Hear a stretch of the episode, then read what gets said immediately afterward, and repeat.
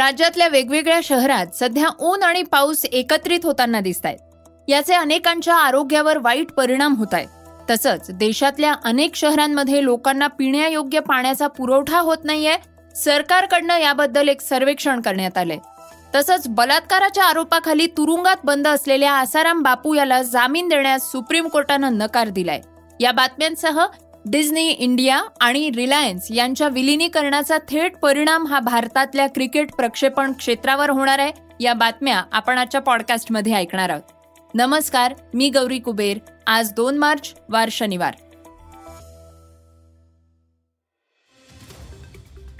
आजची पहिली बातमी आहे आरोग्यासंबंधीची. सध्या राज्यातल्या अनेक शहरांमध्ये उन्हाळ्याच्या दिवसातच अचानक पावसाचं वातावरण तयार होत आहे या हवामानात अचानक झालेल्या बदलांचा थेट परिणाम आपल्या आरोग्यावर होऊ शकतोय. या वातावरण बदलांमुळे आरोग्यासंबंधी अनेक समस्यांचा सामना करावा लागू शकतोय. अशा हवामान बदलाचे आरोग्याला काय धोके होऊ शकतात आणि यापासून बचावासाठी आपण काय उपाययोजना केल्या पाहिजेत? याबद्दल डॉक्टर अभिजित पल्लाळे यांनी सल्ला दिलाय. चला ऐकूयात.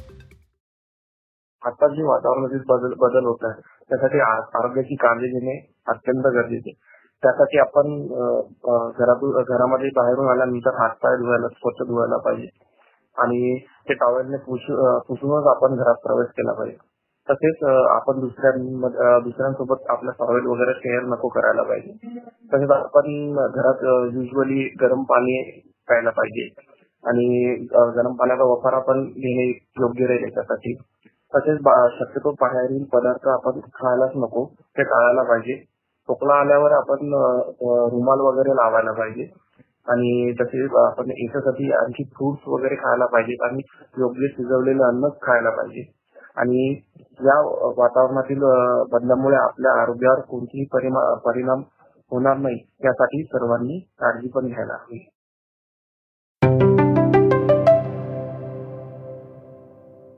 पॉडकास्टची दुसरी बातमी आहे पाण्यासंबंधीची. पाण्याविना आयुष्याची कल्पनाच केली जाऊ शकत नाही. असं असताना सुद्धा सरकारकडनं राष्ट्रीय स्तरावर करण्यात आलेल्या सर्वेक्षणात एक धक्कादायक माहिती समोर आली आहे. त्यानुसार देशातल्या चारशे पंच्याऐंशी पैकी फक्त शेहेचाळीस शहरच लोकांना पिण्यायोग्य पाणी पुरवठा करतायत. या शहरांची क्रमवारी केंद्र सरकारकडनं पुढल्या आठवड्यात जाहीर करण्यात येणार आहे. तसंच सर्वेक्षणाचे निकाल आणि चांगली कामगिरी करणाऱ्या शहरांना पाच मार्चला राष्ट्रपतींच्या हस्ते पेयजल सर्वेक्षण पुरस्कार सुद्धा देण्यात येणार आहेत. आजची तिसरी बातमी आहे ती बासमती तांदळाची. भारताच्या बासमती तांदळाला टक्कर देण्यासाठी पाकिस्ताननं प्लॅन आखलाय. यंदा पाकिस्तानकडनं टक्कर मिळण्याची चिन्ह आहेत. पाकिस्तानचा नेमका प्लॅन काय आहे आणि बासमतीचं आर्थिक समीकरण आपण जाणून घेऊयात आमच्या प्रतिनिधी कोमल जाधवकडनं. बासमतीची जागतिक बाजारपेठ आधी आपल्याला समजून घेतली पाहिजे. दर्जेदार आणि सुवासिक लांबदाण्याच्या बासमतीला सर्वाधिक मागणी असते. ही मागणी Iran Iraq Yemen Saudi Arabia UAE आणि अमेरिकेसारख्या देशांमधून असते. पाकिस्तानमध्ये दोन वर्षांपूर्वी नैसर्गिक संकट आलं होतं. त्यामुळे घसरलेली निर्यात आणि आयातदार देशांची वाढलेली साठवणूक क्षमता याचा फायदा भारताला झाला होता. मात्र यंदा पाकिस्तानात विक्रमी उत्पादन झालंय. त्यामुळे भारताच्या तुलनेत कमी दरात बासमती विकण्याची ऑफर पाकिस्तानकडून दिली जाते प्रचंड उत्पादन आणि रुपयाचं अवमूल्यन झाल्यानं आयातदार देशांना वाजवी दरात पाकिस्तानचा बासमती उपलब्ध होतोय त्यामुळे याचा फटका भारताला बसण्याची शक्यता आहे.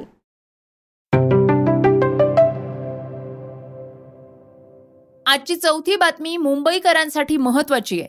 मध्य रेल्वेच्या कल्याण ते कासारा मार्गावर आज रात्री मेगा ब्लॉक घेण्यात येणार आहे.